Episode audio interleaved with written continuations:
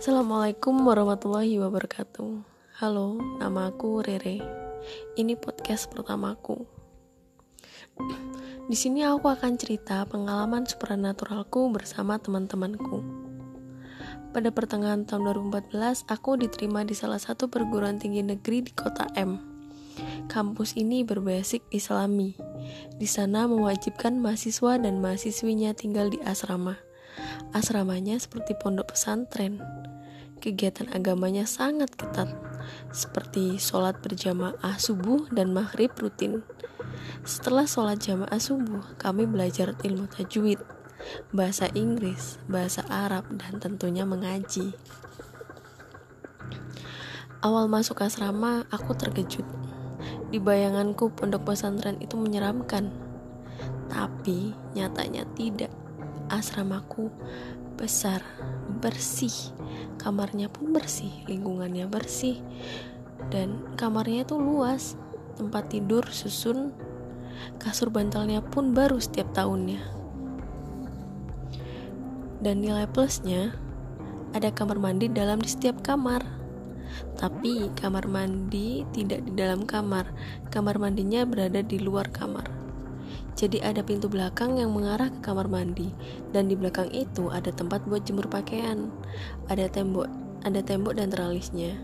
Jadi kita nggak bisa langsung keluar ke halaman belakang.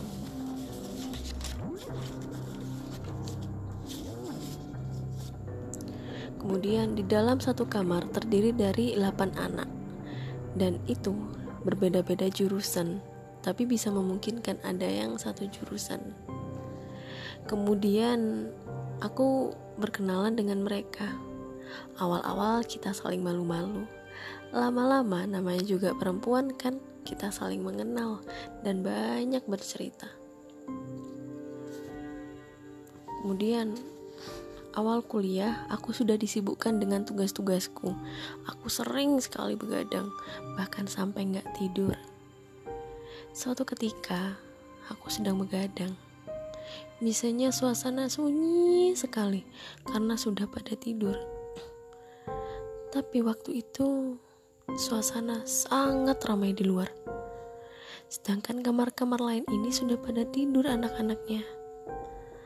Aku penasaran, kemudian aku keluar kamar. Jelas sekali, tidak ada apa-apa di luar. Sepi sekali, tidak ada aktivitas. Terus aku memutuskan untuk masuk ke kamarku lagi. Dan kembali terulang, suasananya ramai lagi. Sejak saat itu, setiap malam, kejadian itu terulang lagi dan lagi. Sumpah aku merinding banget sih cerita ini. Sampai pada akhirnya, sosok hitam besar menyapaku dari luar kamar. Dia lewat pelan sekali saat di depan kamarku kemudian dia menghilang dengan cepat.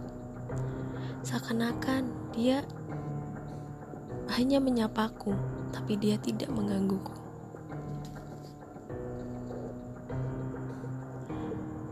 Kemudian teman-teman teman-teman aku aku ceritakan masalah ini banyak yang tidak percaya. Tapi ada satu temanku yang bisa melihat hal seperti itu dia percaya padaku. Sebut saja dia si A. Hari terus berganti, aku dan teman-temanku sering sekali berisik. Kita karena kita sering cerita, sering ngobrol. Pada akhirnya, waktu itu pun datang. Kami diganggu Suatu ketika, kami empat orang sedang menggadang bersama, dan empat orang lainnya tidur. Empat orang itu termasuk si A, teman aku yang punya kekuatan, yang punya kemampuan untuk melihat itu. Dan bodohnya kita, kita malah cerita tentang horor. Eh, maksud saya kami ya.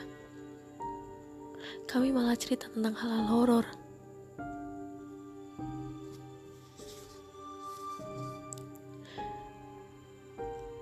Aku dan dua temanku duduk membelakangi pintu belakang, sedangkan temanku si A duduk di kasurnya dan menghadap ke pintu belakang. di mana pintu belakang ini tepat sekali pintu keluar menuju ke kamar mandi.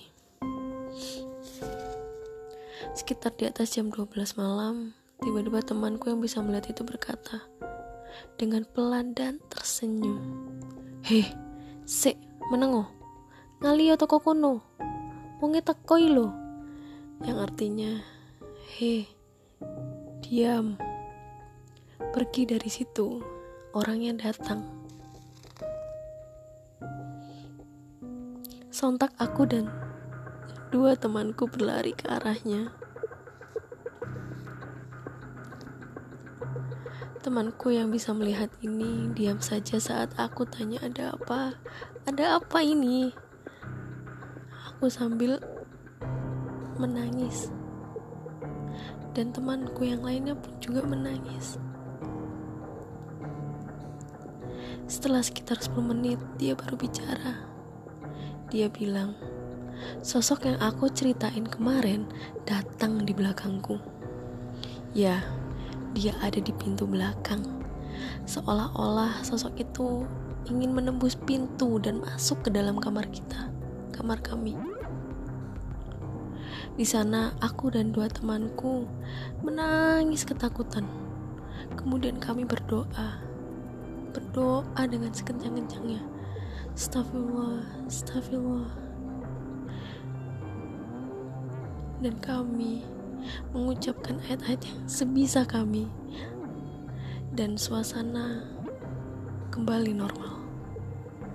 Kami langsung bergegas untuk tidur di tempat tidur masing-masing. Esok harinya aku bercerita kepada teman-temanku yang sedang tidur semalam dan akhirnya kita memutuskan untuk membaca surat Yasin setiap malam Jumat. Tapi itu semua gak langsung berakhir. Itu semua merupakan awal dari perjalanan kisah paranormal activity-ku. Eh bukan paranormal activity sih. Kisah supranaturalku di asramaku ini nanti aku ceritain lagi hal-hal yang lebih menakutkan dari ini. Sekian, terima kasih teman-teman. Wassalamualaikum warahmatullahi wabarakatuh.